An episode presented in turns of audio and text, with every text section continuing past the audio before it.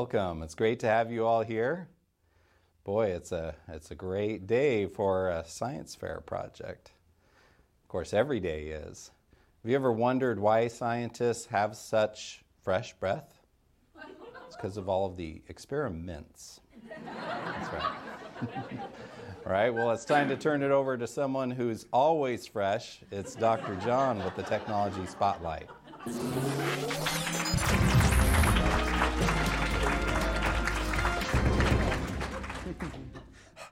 Smell that? All fresh. So here's one for you. What would you get if you took the arms and the legs off of your robot? A snake robot, right? You know, no arms, no legs. We're going to talk about snake robots tonight. Exciting stuff. Uh, this is some research from the Carnegie Mellon University. They've been working on modular snake robots. Check this out. You can see how it actually can slither around like a real snake.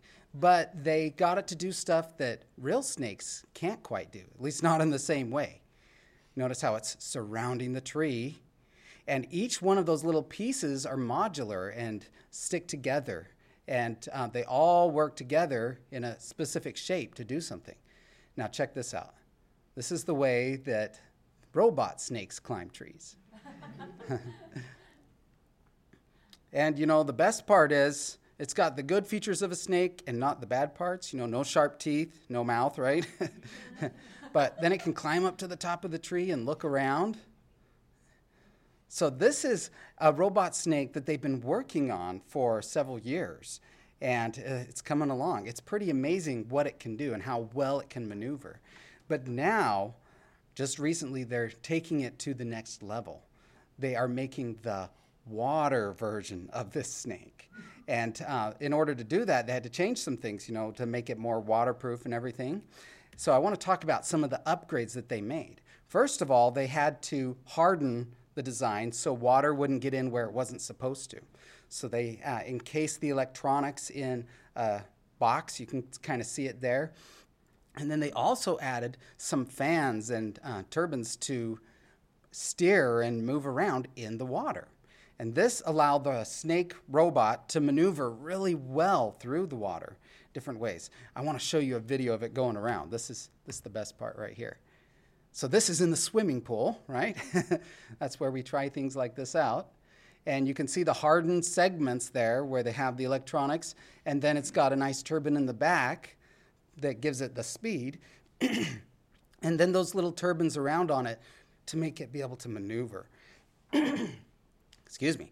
Okay, so uh, I want to show you one more video because I want to show you how well it can maneuver. And uh, you can see how it's going through the different little hoops under the pool, and they have the camera that can see where it is. They actually let a lot of different students try steering it and swimming around the pool. And uh, it's pretty amazing how well it can maneuver. Because of the way it's a snake, it can actually kind of wiggle through tight spaces that normal submarine drones and things like that wouldn't be able to do. And their goal is to make something that organizations like the Navy could use, the US Navy, to inspect their ships. A lot of times they think they might have damage underneath the hull on the boat or the submarine. And the normal way to do that is to send divers down. They go and inspect, and that's expensive and it's time consuming. If instead they could drop a robot like this down, go and look around, they could know what was wrong before they have to pull the boat out of the water in the dry dock and inspect it. So there's some really valuable potential applications like that. And then also it'd be really useful for inspecting in pipes and things. You know, uh, it's really hard to make a robot that can make those turns and everything and be able to swim in the open. So for example, to go down in the open, find the pipe, and then fit in it. So there's some neat applications like that. And so maybe snakes aren't as bad as we thought, right? Can uh, do some pretty amazing things with snake robots. It's all the tech we have the time for. now it's time for Breakthrough Moments in Science with Tobias.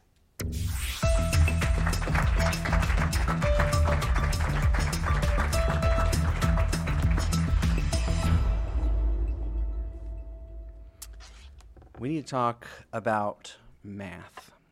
Oh, no, math. yeah, math. Cool.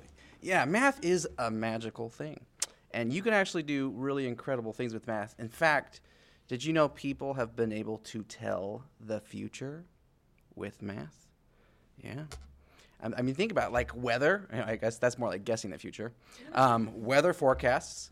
They have to use a lot of calculations to try and figure out what the weather's going to do. And of course, then they come and give you more information than you even need on the weather forecast. I mean, I want to know how the wind's going to blow, but I don't need to know which way it's coming. Okay. They get on there and they're like, oh, it'll be an increase of northeasterly wind this morning. Okay. It's not like I'm going to go, northeasterly? I comb my hair west. I can't go out today. that or they think I'm just, I'm selling on a ship. It's going to be like, a nor'easter. Drop the sails, mateys. Hard to starboard. This ship's sailing. Anyway, that got a little out of hand. But being able to calculate that is pretty incredible, and especially actually be able to make predictions, okay? And we're going to talk about using math to do something nobody had ever done before and doing it based on discoveries of previous scientists, okay? And we need to start by talking about this guy, Sir Isaac Newton. And he made some pretty amazing discoveries. But the one I want to talk about tonight is a, one of his laws, okay? Now, it was the law of gravity. Now, the apple, you know, the famous apple story where he saw the apple fall, and all of a sudden he had the thought that what if the force that made that apple fall to the ground is the same force holding our entire solar system together? It's what's holding Earth in orbit, it's what's holding the moon in orbit around Earth all based on this same force. And basically, what the law of gravity stated was that objects that have mass attract each other.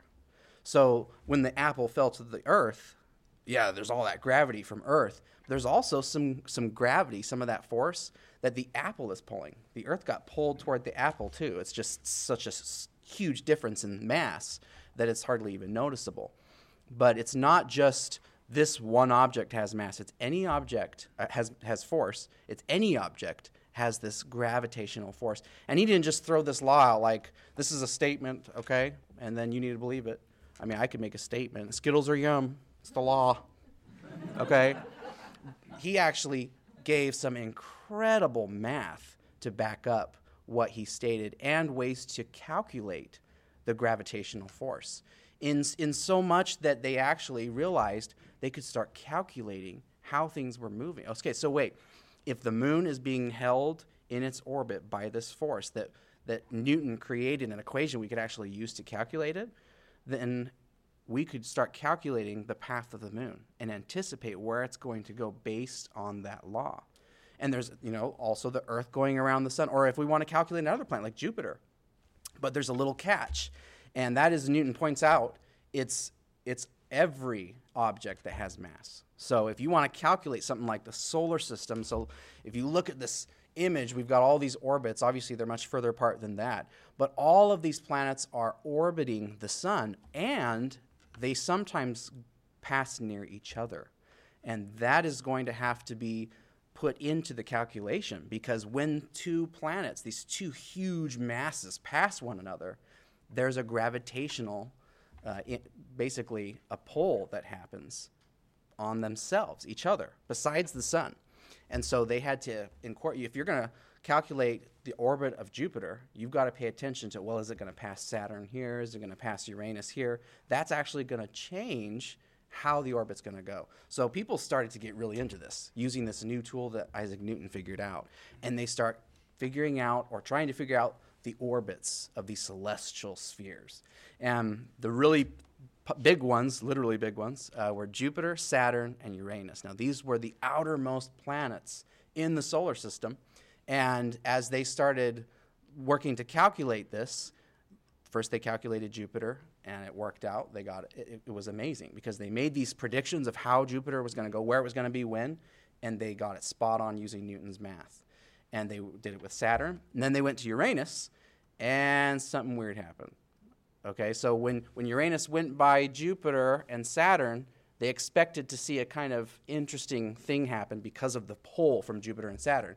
But then it went out way out the boonies all by itself, and it acted weird. Like but no, nothing was there. It was just Uranus by itself, and it didn't follow the pattern they predicted.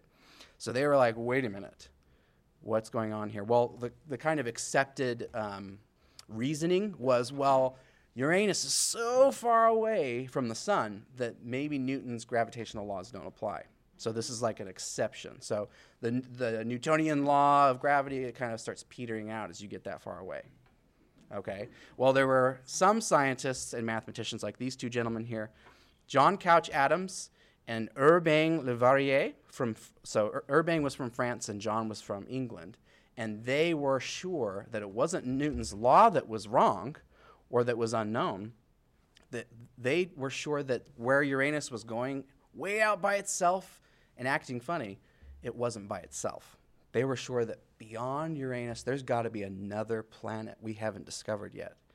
And they were determined to use the math that Newton had created to try and figure out where that planet was going to be. And these two gentlemen actually did it separate of each other, but they happened to be doing it at the same time. And they actually calculated using the, the movement of all the different planets that they knew of and using, of course, Newton's math. They calculated where they thought there's a planet. There's got to be a planet right there. And we can't see it, but we need a telescope. So both of them went to a near observatory. Uh, John Couch Adams went to one in England, and it didn't go so well. It was probably like, I beg your pardon? I can't serially turn my telescopes for every math problem. You must be absurd. Okay? or something. But they said no, okay? but Urbain, he went to, we, I don't know why, but he went to Germany, and there was an observatory in Berlin. And when he told them about this new planet, it's a very different response. What? It's a new planet? Well, yeah, it's new. Uh, Well, it's old, but it's new. Okay. Yeah, give me the numbers. So they got the, that night that the German astronomer got the numbers from him of go this much that way, this much this way. He tried it, and he found a planet less than one degree from where um, Urbain had calculated that the planet would be, and they would name it Neptune. And this was a planet that actually had been seen before, and we do have to tell, we have to give some credit to Galileo because Galileo studied the stars like crazy way before this, and he actually found Neptune. They went and checked in his records, but he didn't think it was a planet because we were actually, we, Earth, was moving at a certain direction, and your, uh, Neptune was moving in a certain direction at the time. They have a special name for it, but basically, the way they were moving it looked like Neptune for a little while was standing still and not orbiting, not actually moving. And so, and that happened to be right when Galileo looked. So he thought it was a star. So he has a star documented, and it's actually Neptune. Um, but this would allow them to discover the only planet that we have ever discovered completely through math. So it was 100% using Newton's math, and then he said, "Look right there, and you'll find a planet." So they found a planet, and it was here's a beautiful picture of Neptune. And they, fun fact, it has a huge orbit. I mean, it's way out there. Now, remember, an orbit's going around the sun. You have to go all the way around the sun. That's one year, right? Well, one year on Neptune to go all the way around is 165 Earth years. So that means that every season is over 40 years long. So, you know, if you, you hear people say, I was a winter baby, it's like, I was a winter guy, okay? Because I don't even know what summer is, okay? Um, so, but a pretty incredible thing to think that just with the math, they were able to do amazing things. So, learn the math because you never know what magic you'll do. Thank you.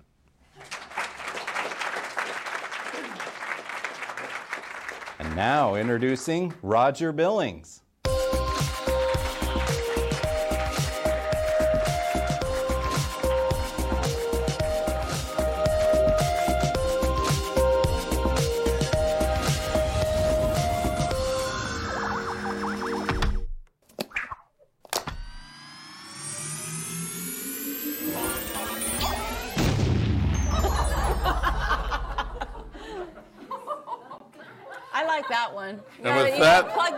turn me on. And with that very subtle entrance, I like that one.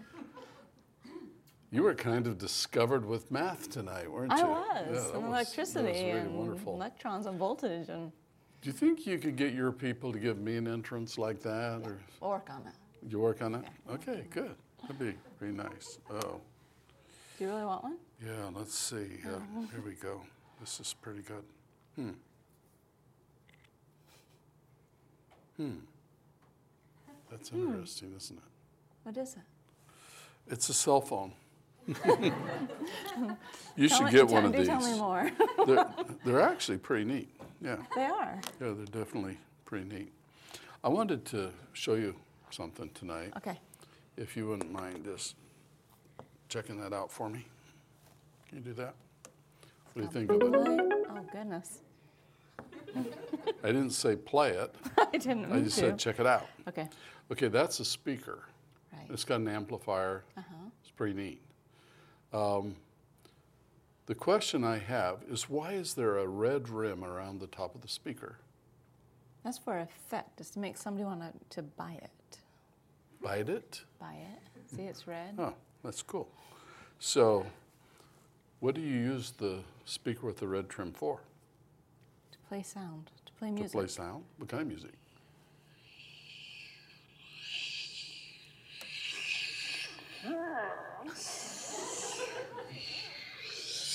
Hello, Earth, coming in, Earth, calling, Earth, calling, Earth, Earth, can you hear us?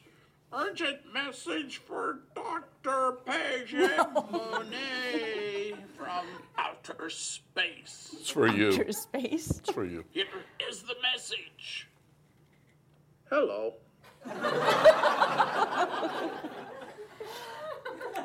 Hello? Hello? Turn that off. There. I like outer space. Good. Outer is there space. more? Yeah, it's probably the people did the display thing, you know. With the, Well, I. Do you remember that last time we talked about if you have two coils uh-huh. and coils are wire wrapped around cores and you put an alternating voltage in one, it comes out the other one. And it's transferred by a magnetic field in between. When electricity goes through the wire, it creates a magnetic field. And if the electricity is changing direction quickly, it'll transfer that magnetic field over here and generate a new current. But if the number of windings on here is small and the number of windings on here is very large, it multiplies the voltage. So mm-hmm. the voltage changes. Do you remember that, right? Yes. Well, I want to show you. We have here two coils a little coil around the outside and a big coil around the inside. And the number of coils really, really is different. So we put a voltage into this outer coil and it gets multiplied to the inner coil. And you can see on top here we have a little point. I'd like to just go ahead and energize this. Can you see that? Yeah, that's pretty neat. Okay, that is Oh, look at the. an arc. Yeah. Can you see that? Can you see that? Oh, that is really neat. Isn't that fun? I love it. So, that is a coil. Why is there an arc coming out the top? Why is there an arc coming out? Uh-huh. Because this coil is so many fewer windings in that coil that this gets up to thousands of volts. So many volts that it actually ionizes air and you can see it discharges, called a Tesla coil. Okay? Oh, I should have known that. yes, and this is a little wire gizmo I'm going to put on top of here. I'm going to do it whether it wants to or not. There we go. Now, I want you to watch Okay. what happens when I have it hooked to this little piece of wire. it's so fun. Can That's like that? science magic right there. Yeah, that is science magic. So That now is we have little electrical charges shooting out, and it actually propels it in a circle. And I think it's I could watch that for a long time. so just a little piece of wire with little tips pointed back. This is an example of one of the many, many things we can do with the understanding of the law of science that says that this magnetic field will cause a voltage in the other coil, and that will generate electricity and it will multiply the voltage. Remember, this is how they got power from Niagara Falls to New York City. They stepped the voltage up to a very high voltage, transferred it all the way to New York City, and then used transformer to bring it back down. That's why we have transformers all over in our system today, in very high voltages. And I think this is neat stuff to understand and something we really want to. Now, last week, uh, someone asked, so why do we call the speed at which electricity changes directions or goes on and off, why do we call it hertz? Yes, they wanted to know that. And it was named after a, a guy born in Hamburg named Mr. Herr Hertz. Herr Hertz, Mr. Hertz. And uh, he, it was named in his honor. But what it really means is how many times does the electricity go on and off in a second? If it goes on and off once per second, then it's one hertz. If it goes off a million times a second, then it's one megahertz. Mm-hmm. All right? That's right. If it goes a billion times a second, it's a gigahertz. And I really want us to, to understand this. So I'm going to show you something. I've got a little light emitting diode that is hooked up to our signal gener- generator. Remember, last time we learned that this machine will generate a, a signal according to the controls we set. Right now, it's saying that it's set at one hertz or one cycle per second. So I'm going to go ahead and turn on. I want you to watch this LED.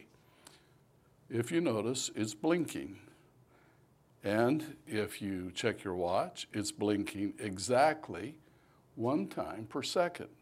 So we now have an alternating current. Now, I'll be a little careful here. Uh, alternating means it goes one way and then the other way, one way and then the other way. But this is showing that so you can actually see it. Now, if I turn my knob and change it from one hertz to two hertz, notice what happens to the, to the blinking. Okay, now it's at two hertz. Mhm, goes faster. Can you tell that it's blinking twice as fast? Mhm. And then three hertz, seems faster.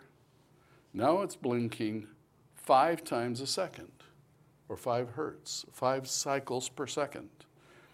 When you see it this way, at least for me, it helped me understand what, what's really happening. Yes. And that's all it is. It's just blinking at different frequencies. I could crank this clear up. Let's go up six, seven, eight, nine, and 10. Now it's blinking 10 times a second. It's really cooking. If I turn it way up, it'll start blinking so fast that we may not even be able to tell that it's blinking. You can kind of see it there a little bit. Mm-hmm. As it gets faster and faster, it gets very hard for us to see. Now, the significance of this is mind boggling. We're just making it blink. We're making this electricity go on, and off, on, and off, and you can see it go on, and off, and on and off. Well, now it's clear up to 56 times a second. That happens to be a frequency that you can't see very well with your eye as it goes on and off, but you can hear it with your ear. If I were to hook this wire up to a speaker, we would be able to hear 56 hertz. In fact, turn off for a second, take out the LED, and hook these wires up to your alien speaker with the red trim. Are you ready? Mm-hmm. And turn it back on. Can you hear it? Yeah. What a beautiful sound. I can hear that. What if we go ahead and turn that up? See if you can hear it go Yeah, up. You can hear it change. That is neat to know. We're clear up to 80 cycles per second. I can hear that. That is 100 cycles per second. You know what it sounds like? What? Uh, okay. So if you do 60, let's keep it- going. Let's well, let me go back to 100 so we keep these even. There's 100. Uh-huh. 200, 300.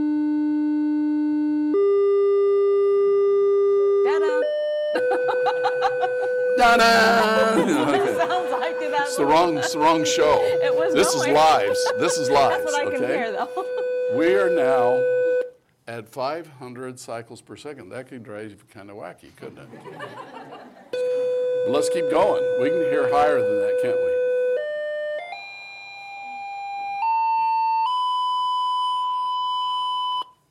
One thousand cycles a second. Can you see what's happening here? As it goes faster, the pitch changes. And why is that? Well, it's because inside of our eardrums are little hairs, and they're all different lengths. And when that sound vibration comes through, because this speaker is making air vibrations, like a wave of, of water, only it's air. And as it goes into the ear, depending on the frequency, it makes one of those little hairs vibrate. We call it resonant frequency. We talked about that a while mm-hmm. back. And by which hair vibrates, the brain gets a message and says, The 1,000 hertz hair is vibrating. There is a 1,000 hertz noise. Do you hear it? But that's kind of neat. It's really It's kind of neat. We actually have an electronic instrument inside our ear and our brain, and I mean that sincerely because the ear sends a message to the brain, doesn't it? In fact, it's even got a marching band in there. We have a hammer and a drum, air drum. It's, it's amazing, but it's a thousand hertz. Now, uh, if we go up high enough, the pitch will get so high that we can't hear it. I mean, dogs can hear it, Right. but we can't. And if you're going to design a high fidelity music system for somebody's home, you want to make sure that the system can play higher frequency than people can hear. So they hear all of the quote unquote overtones of the music, okay? Let's see if we can get a little bit higher. Are you ready? 1,000 hertz and climbing.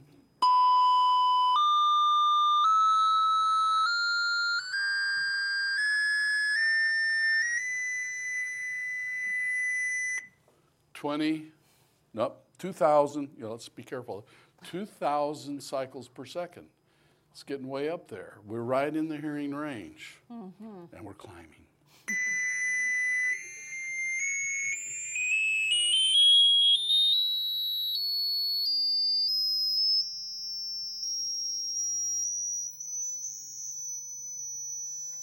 That's six thousand hertz. Can you still hear it? Unfortunately, Unfortunately, is it is it going like that? Okay, well that's a bad frequency. Let's go on up. Okay, that's, wow. That's, hmm can still hear it. Oh, we're coming up on 10,000 hertz. It's way up there. Pretty soon, it's going to be hard to hear. Most people can hear well above 10,000. We start getting up to 16,000, 1,700. Most people can't hear it. Peters out. Some a little bit higher good microphone, a good sound system would work all the way up to usually 33,000 hertz. So it can go way up there. But now there's something even more magical to this. So we started out very slow, one cycle per second, you could see it blink. And then two, and you could see it blink faster, twice as fast. And then four, and it was twice as fast again. And then we got up to where you couldn't even see it blink with your eyes just watching it. But when we put it on the speaker, we could hear it. And then we heard it get higher and higher and mm-hmm. higher pitch. And now we're getting up to where we're not even going to be able to hear it. Let's see if we can do that. I'm going to move it over here so it goes up a little fast.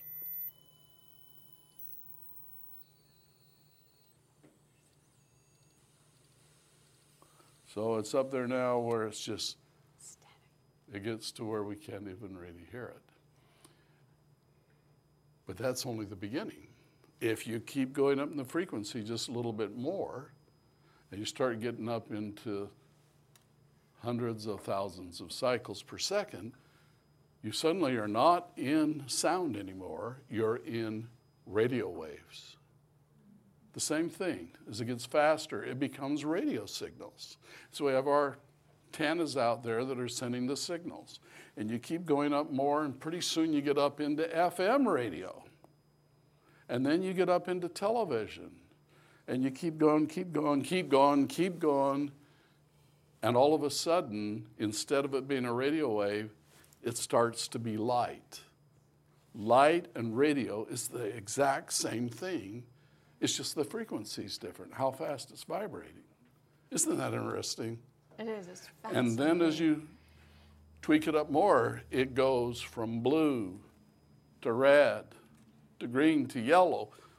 As the frequency changes, the color changes. And that gets back into the magic of our eyes.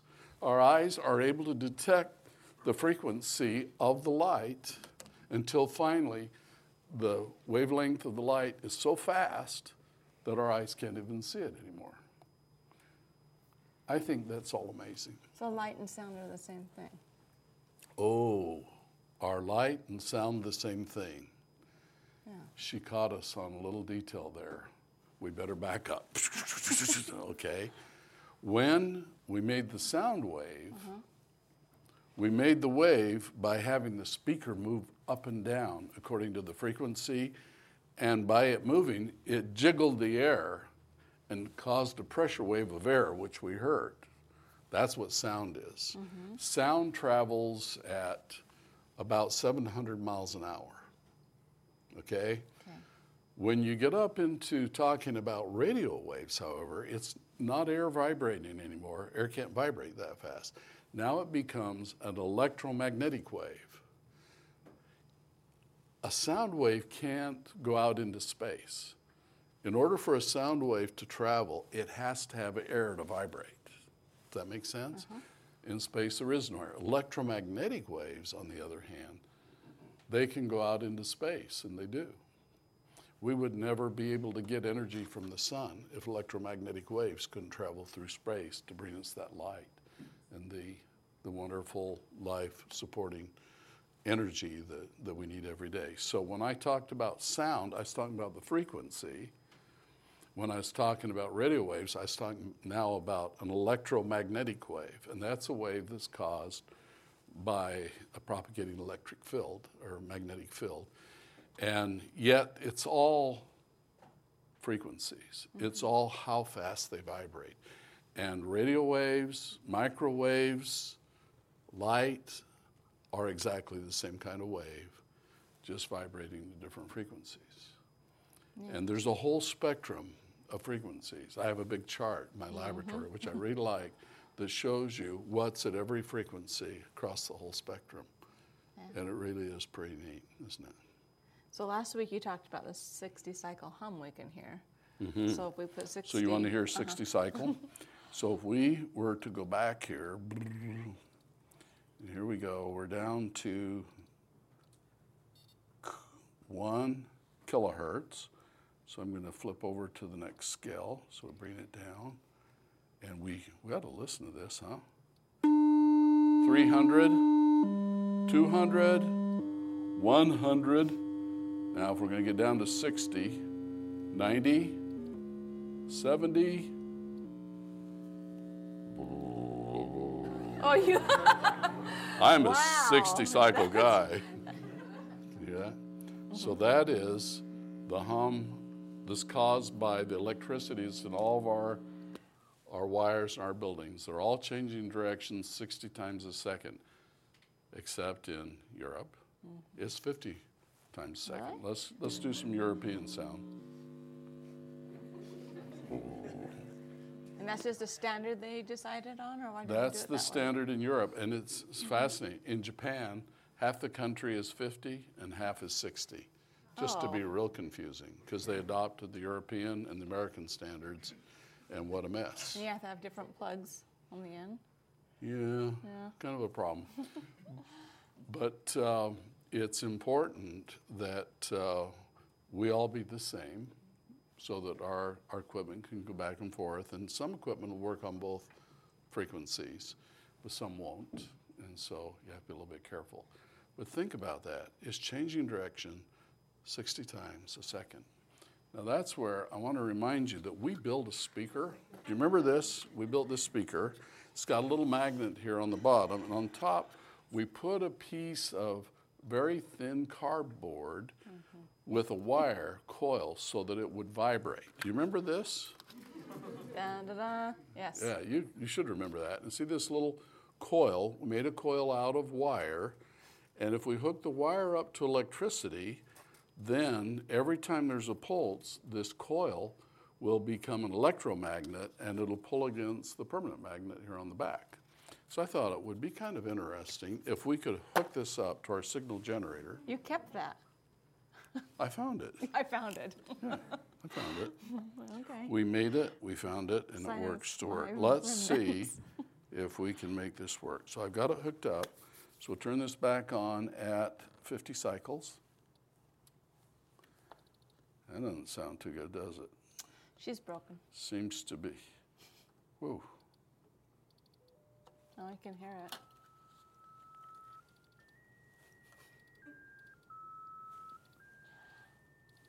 She's not very loud, so let's go ahead and turn up the uh, amplitude, which would be how strong the signal is.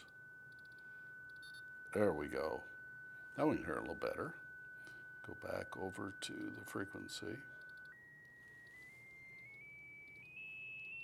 Can hear it. It still works, doesn't it? So we're clear up to 3,200 cycles, and Dr. Page Monet is vibrating. You hear that? I just think it's really interesting that this really works. That's my See if I can make it stop. It's really, really vibrating.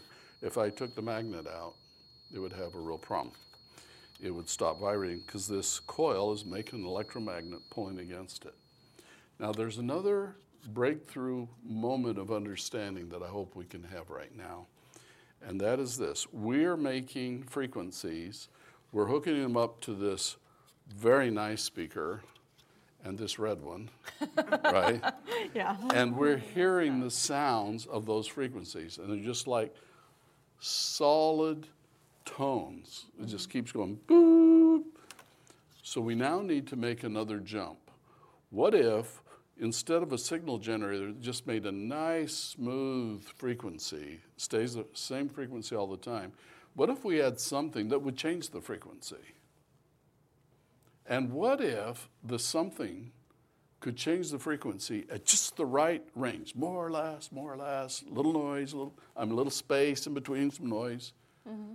Then it would sound like we're talking. And we can play the sound of us talking, and the bo- box, instead of a signal generator, would just be a radio or a stereo. And that's all it's doing is making little pulses of electricity which vibrate the speaker at exactly the right time to make it sound like us. That's neat. And you say, well, I can see how it could play that, but how would it ever be able to learn when to turn it on and off? And the answer was real simple. Thank you. You do it with a microphone. This is a screwy microphone, but you do it with a microphone I love it. okay? In a microphone, you have a little diaphragm hooked up to a coil that vibrates and generates electricity at exactly the right frequencies created by the sound in our voice. The vibrations, the tone, we can talk or low, it'll catch all of those, converts electricity, travels through a wire, gets amplified, and comes out to the speaker. And that's why we can play Science Live over the internet and students can hear it on their computers, is because in there somewhere is a headphone or a speaker that is vibrating exactly the same as this little microphone, which happens to be pinned to my collar.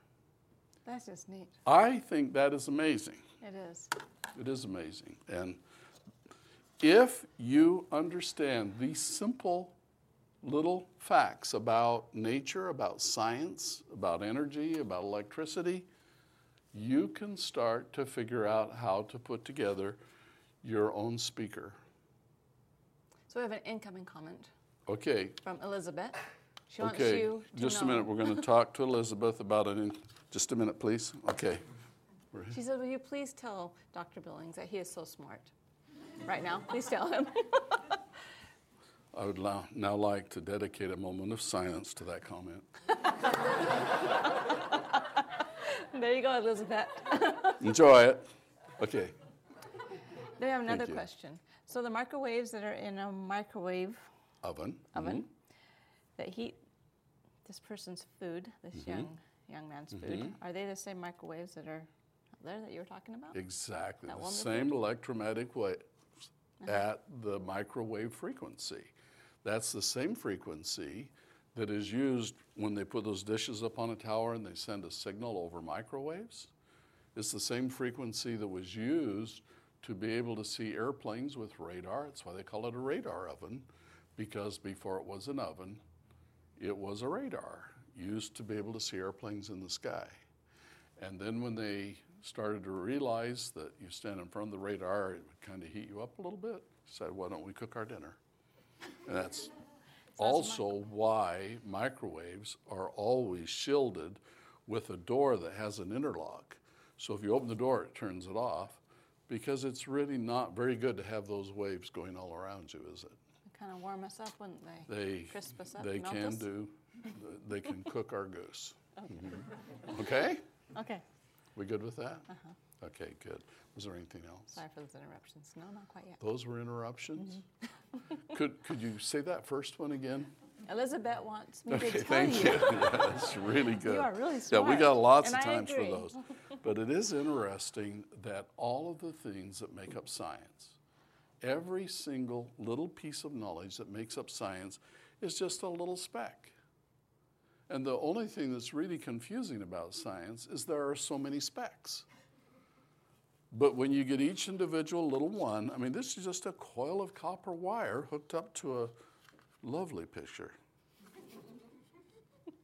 I mean, I tried that. this with my picture and it didn't work. Did it make a low sound? nope, No? didn't work. Okay, we have another question. Before we get to that other question, I just like to finish this point. Every single little piece of the knowledge in science is very simple. It's just they throw so many at us. And the same is true of math. Mm. Math is a way of communicating things about science. They call math is the language of science. Math is the tool that gives us the ability to make science do the things we want. And you say, well, it's kind of different. It's, it's harder to learn than baseball. and that may be true, but it has its place. And to tell you the truth, I don't think we would ever have a baseball bat if it wasn't for math. So just think about that. They're Why very important. Now, why wouldn't we have a bat without math? Uh-huh. Do you mind if I Google that real quick? no. No, it's real simple. A bat is a very beautiful shape. Uh-huh. It's got your grip. You know, you can throw it and you catch it and you do the things, see who gets to bat for. Okay, well, anyway, mm-hmm. it gradually gets fatter and it's perfect shape to be able to hit a ball and it's cut with the grain so that unless you hit it where the writing is, it won't break. It's a neat thing, and that all requires a lot of technology. It'd be very hard to hand make a bat as perfect as the ones we all take for granted. Mm. And those machines and all of that is done with science, with technology, with math. So you can see it just about everywhere. And I used to get overwhelmed by it until I finally realized that each little piece I could handle. And the challenge is when you miss a piece. Sometimes we're in a math class, for example, and then we're sick for a few days and we come back and they're talking Greek because they introduce new concepts, new words, and we don't know about them. And then it's a, and that's why Acellus tries to find out when you miss something and go back and get it for you so you can catch up. But uh, knowledge is power. Now, what do you want to say? Well, they want to, well, we'll do that one second. So, they wanted to hear the alien speaking again through your speaker. But um, this one, They want to hear the alien again? That's funny. this one though, um, so this young gentleman was thinking in the car if he made a speaker, uh huh, made a speaker play the frequency of the car's speed, then he wouldn't need a speedometer. It is a very interesting invention this student has made. If he knew the car's speed and he made a speaker, he could hear how fast he was going. And as he went faster, the pitch would go up and the pitch would go down. Uh, a speedometer in a car is kind of a real interesting thing. Uh, when you put two magnets together, they attract and they pull towards each other, right? If you turn one of them around, they repel. If you put one magnet against a piece of steel, it grabs on, like on your fridge door. You can put a magnet there and it grabs because the metal is a magnetic material. But what if you put a magnet on a piece of aluminum? You put it up against a piece of aluminum and it doesn't stick. Aluminum is not magnetic. It's not. And yet, if you take a tube of aluminum mm-hmm. and drop a magnet through, it goes through very slow. Why?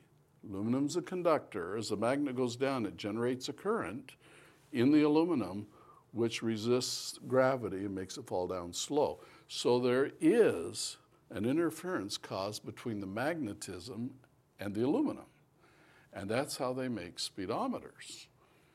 They have a magnet. I'm going to oversimplify this just a bit to make it understandable. They have a magnet that spins, that's connected to your tires, especially the older speedometers. And so the speed that the magnet is spinning is against a piece of aluminum. And it doesn't really attract, but it drags the aluminum around, and the aluminum is hooked to the speedometer. Hmm. And so it's a magnet going by the aluminum, and the pull of the magnet on the aluminum that tells you what speed you're going. But this idea of using the sound is kind of like how we do it in a lot of our modern cars.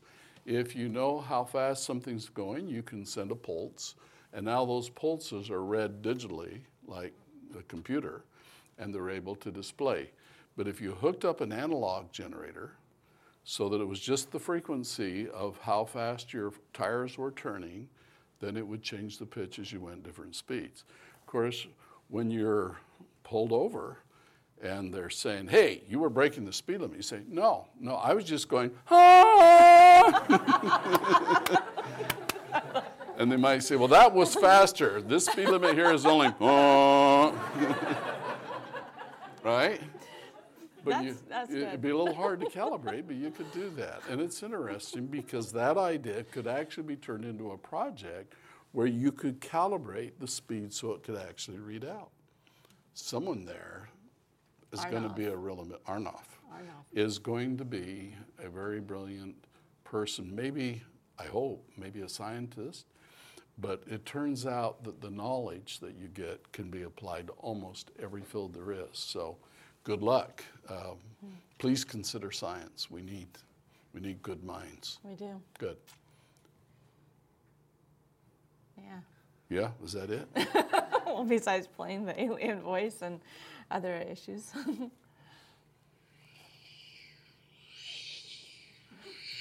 Must be them landing. Hello, oh, Earth, uh, coming in, Earth, calling, Earth, calling, Earth. Earth, can you hear us? Urgent message for Dr. Paige Monet from outer space. Here is the message. Hello.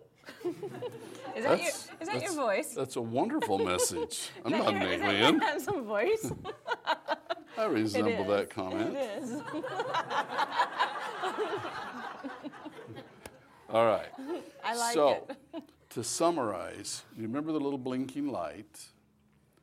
The light blinks faster as we turn up the frequency. If it blinks one time a second, we call that one cycle per second or one hertz. If it blinks 10 times in a second, then it's going 10 hertz. If it blinks a million times in a second, we call that one megahertz. Thousand time would be one kilohertz. A billion times would be one, Gigahertz. yeah. Mm-hmm. And that really hurts, doesn't it?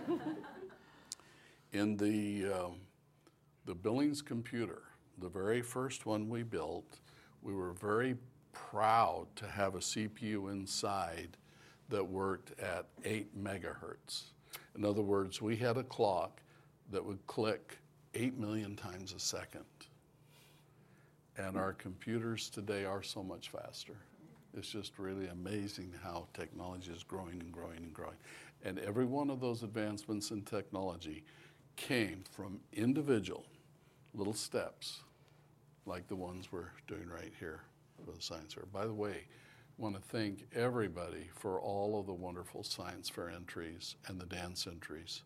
We have some amazing ones. In fact, they're so good that I'm out drumming up more prizes. Oh, really? Oh yeah, yeah. These How are good. These are really good. It's exciting. That is mm-hmm. exciting. We have questions if they're, if the students are allowed to come visit us now If the students are allowed to come visit for us, Science Live. yeah, we we love to meet students. We we uh, uh, here in Kansas City, we're in in the mode where we're just starting to be able to free up after this uh, challenging adventure with COVID, and we really look forward to seeing more students. We're actually beginning plans to build a new Science Live uh, auditorium. Uh, right now, we can have 80 people here, and we, in the new auditorium, will be able to have 500. Yes. So we have a lot of people that do want to come.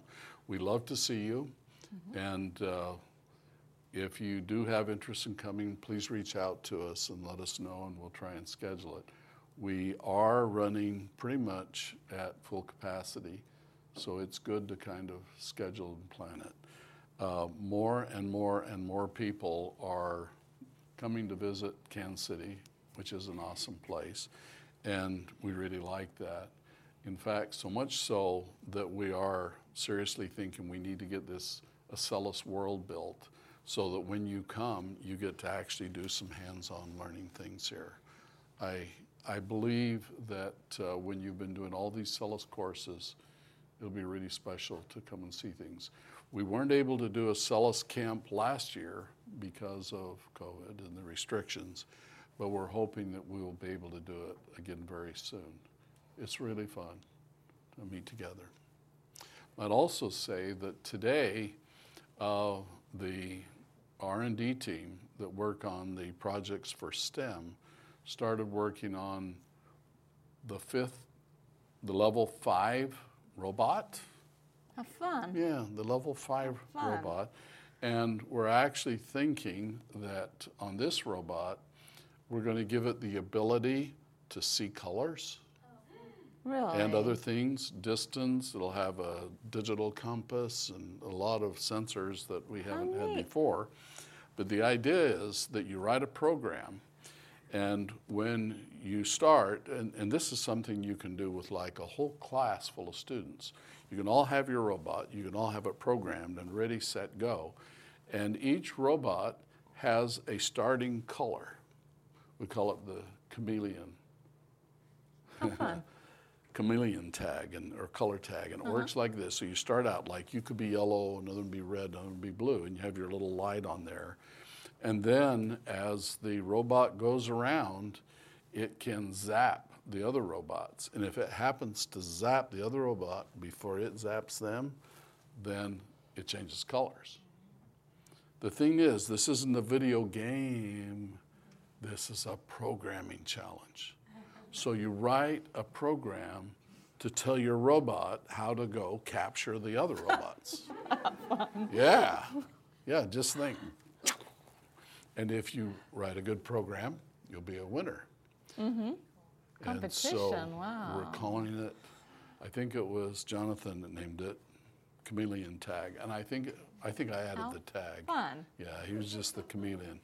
But it's an exciting idea. And to think that we can actually design something like that is, is really fun. The people that are going through these STEM courses and learning these little principles of science one by one by one by one by one are going to actually soon be able to design their own robots like this. And that is really exciting.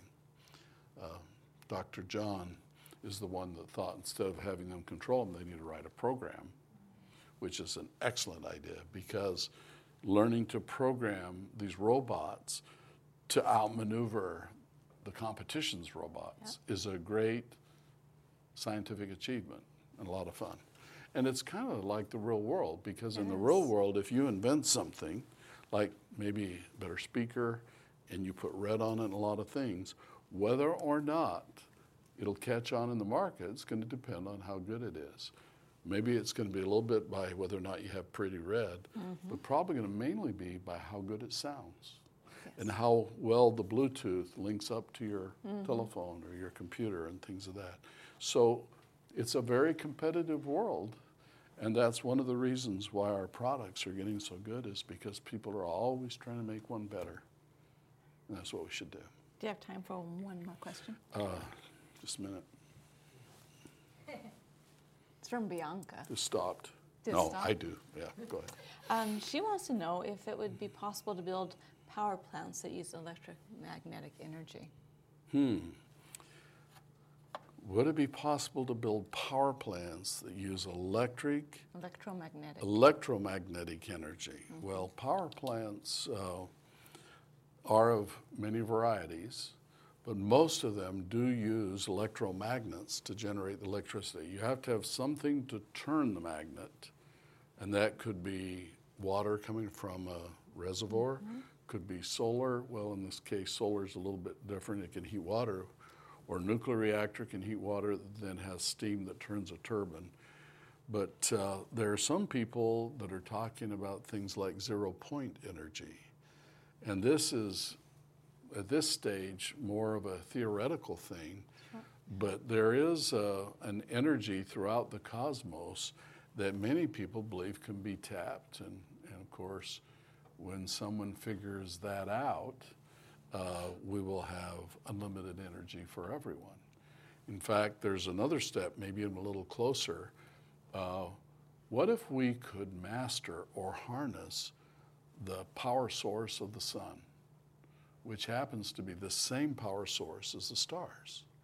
What makes all that wonderful energy? You know, we get a lot of heat, a lot of warmth from the sun, and yet when you think of how big our orbit is around the sun and how many places the sun's energy is going that doesn't even hit the earth, then you, believe, you begin to understand how hot the sun is and how much energy it actually creates.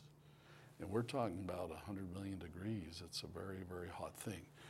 But the energy of the sun comes from turning hydrogen into helium. It's a fusion reaction. Two hydrogens fuse together to become a helium, and that is a, a nuclear reaction that gives off a tremendous amount of power. With that reaction, the heavy hydrogen, the hydrogen isotopes in water that in our oceans would create enough energy to run the world for thousands of years. Thinking about that, all of the energy we need on this planet is in our oceans. And it's not every hydrogen atom that is deuterium or tritium. When you have a hydrogen, you have a proton and you have an electron, just one proton, one electron. But if you find a hydrogen that has a neutron, then it's a, a form of hydrogen that can form helium, and some have two. And so we call that the water that has the heavy hydrogens in it, we call it heavy water. We can separate it out, and just in the ocean is enough heavy hydrogen that we could combine to power a whole planet for thousands of years. And why don't we do it? Yeah. Well, simply because some of you haven't invented the way. And you say, well, well, what's wrong? What's holding it up? And the thing that's holding it up is when hydrogen fuses with hydrogen to form helium, it is so hot that it melts the engine. Hmm. It melts whatever we put it in, it melts the, the reactor. We have been able to unlock that energy for just a second in a hydrogen bomb. But to get it hot enough, we have to have an atomic bomb to ignite it. Of course, you can't really use that very well because it blows up. But we have to find a way to contain that reaction. And we don't we haven't found any metal or material on this earth that can withstand those temperatures. So as soon as we figure that out, now scientists are working on it. They're making bottles out of magnetic fields. And they're having some success. They're getting closer and closer. But that's called nuclear fusion. It involves hydrogen, and someday it's going to make a real difference. You know, I love hydrogen. Yes. Hydrogen is my favorite element. In fact, I like it so much that most of the atoms in my body are hydrogen, as are yours. But uh, something really interesting about hydrogen that maybe some of you haven't thought of. Now, I run a cars on hydrogen, my home on hydrogen. That was just combining hydrogen with air to make water. That's not nuclear fusion. Unfortunately, I haven't done that yet. And I don't know how, but we're going to figure it out, aren't we? But there's this other thing. There is a certain kind of one cell organism that's called, in fact, this, this whole family of this kind of organisms called hydrogenotrophs. Mm-hmm. And these are one cell organisms that grow not when they get sunshine, but when they get hydrogen. And so you can make big tanks of these things and bubble hydrogen up through, and, and this, uh, these organisms grow. They grow really fast, and they are edible. It creates food without sun. With hydrogen, we can create enough food to feed the whole world. And I think element. that's it's a wonderful, it's the beautiful element. Yeah, I mean, all the elements are beautiful. And you know, it's amazing that you have just one proton and it's hydrogen. You have two, it's helium. You have three. You just keep adding protons and it changes all of the properties of that atom. It's amazing. And that's amazing. That's what we study and learn about in chemistry. So study hard, learn a lot, change the world. See you next time. Thank you. フフフ。